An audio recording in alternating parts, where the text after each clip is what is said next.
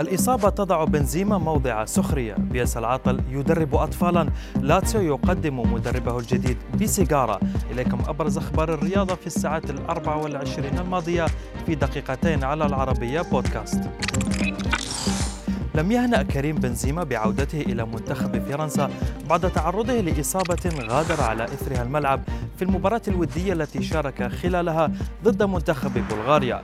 رواد ال social media ساخروا من سوء الطالع الذي صاحب عودة بنزيما خاصة وأن منافسه في مركز الهجوم جيرو تألق بعد دخوله وسجل هدفين في ظرف سبع دقائق.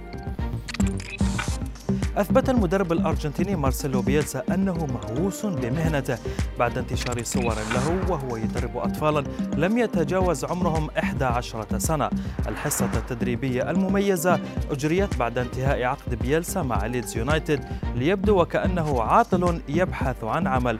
فيما علق البعض بأن بيلسا المجنون يجرب خططا جديدة على الأطفال بدلا من الفريق الأول. أعلن المنتخب السويدي إصابة لاعبه ديان كولوسيفسكي بفيروس كورونا. بعد هذا الإعلان تم نشر صور لاعب يوفنتوس وهو يحتفل برفقة مغني راب مشهور في السويد وعدد من أصدقائه.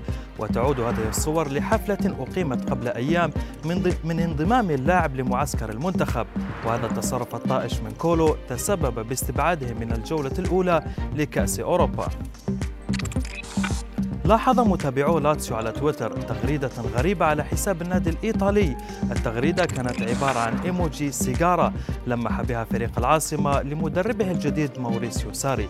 بعض التعليقات استهجنت هذه التغريدة كون لاتسيو ناد رياضي ويعرف عن ساري بأنه مدخن شره لدرجة تخصيص غرفة تدخين خاصة به أثناء تدريبه لنادي تشيلسي.